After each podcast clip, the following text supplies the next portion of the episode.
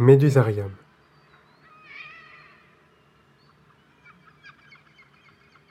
Premier épisode La méduse.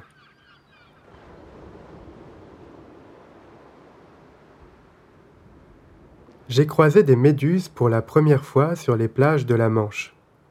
J'avais cinq ou six ans. Je ne savais rien de ces êtres transparents sinon qu'elles apparaissaient parfois sur nos côtes, qu'elles piquaient et qu'elles ressemblaient, lorsqu'elles flottaient près de la surface, à des sacs plastiques à la dérive. Parfois, nous les trouvions échoués sur le sable. Les uns s'amusaient à transpercer leur chair transparente à l'aide de couteaux quand d'autres, plus aventureux, les saisissaient dans leurs poignets pour les lancer sur leurs camarades.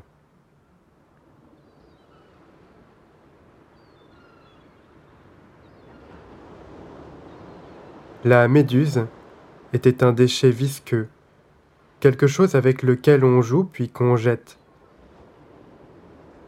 Était-ce un animal Une plante?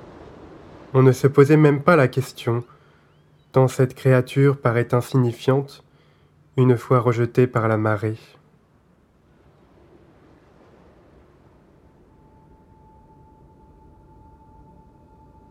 Mon intérêt pour les méduses n'est pas né sur les plages normandes.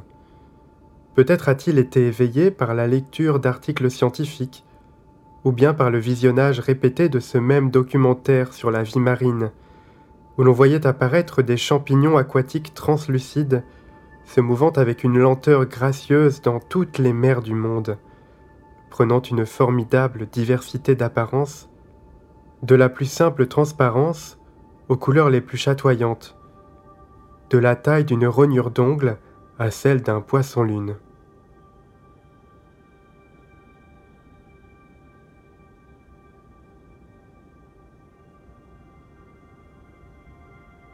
Ma fascination pour les méduses ne vient pas tant de leur apparence colorée et hypnotique que de leur symétrie.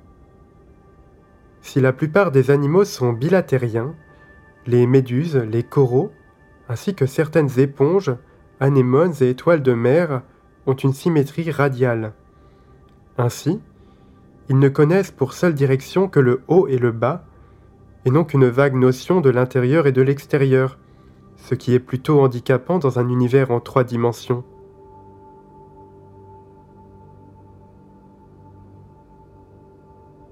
Pourtant, les étoiles de mer, qui n'ont ni devant ni derrière, ni gauche ni droite, sont tout à fait capables de se déplacer pour se nourrir.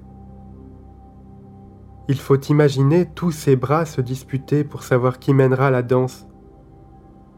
Une étoile de mer évolue vraisemblablement dans un espace en deux dimensions. La plupart des méduses, quant à elles, naviguent dans un univers vertical, déduisant leur position dans la colonne d'eau en fonction des variations de l'intensité lumineuse. Leur espace ne possède qu'une seule dimension, ce qui n'est pas très stimulant.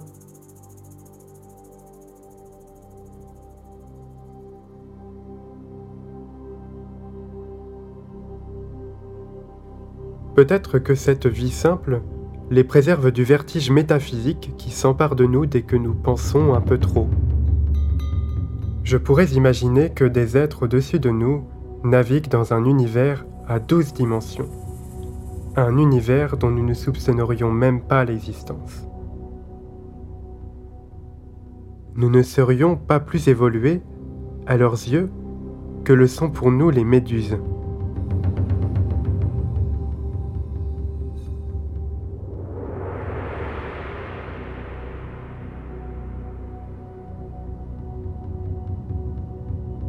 mais tout cela me provoque des migraines insupportables.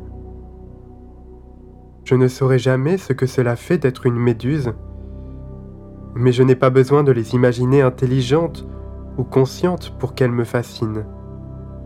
Leur incroyable diversité me suffit. La méduse œuf au plat et son air de soucoupe volante. La gigantesque crinière de lion et ses tentacules de 30 mètres de long.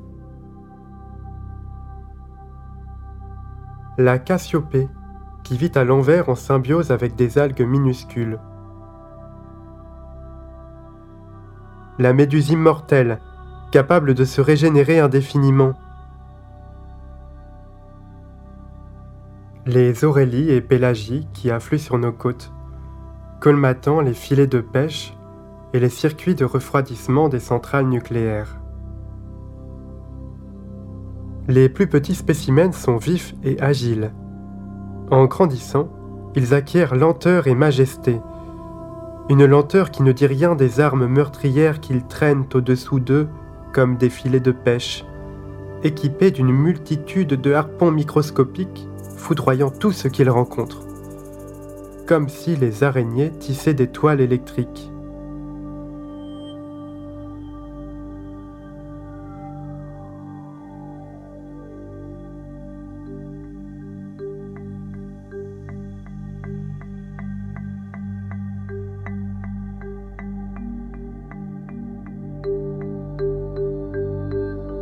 La méduse tient de tout ce qui est circulaire et bombé, des chapiteaux de manèges anciens aux abat-jours de certaines lampes, en passant par certaines fleurs, certains champignons, certains nuages. Elle rappelle les pupilles de ceux qui les observent, comme si leur ombrelle n'était qu'un immense œil mobile traînant les restes de son air optique arraché. On pourrait penser à toute autre chose, à des planètes plates à la dérive.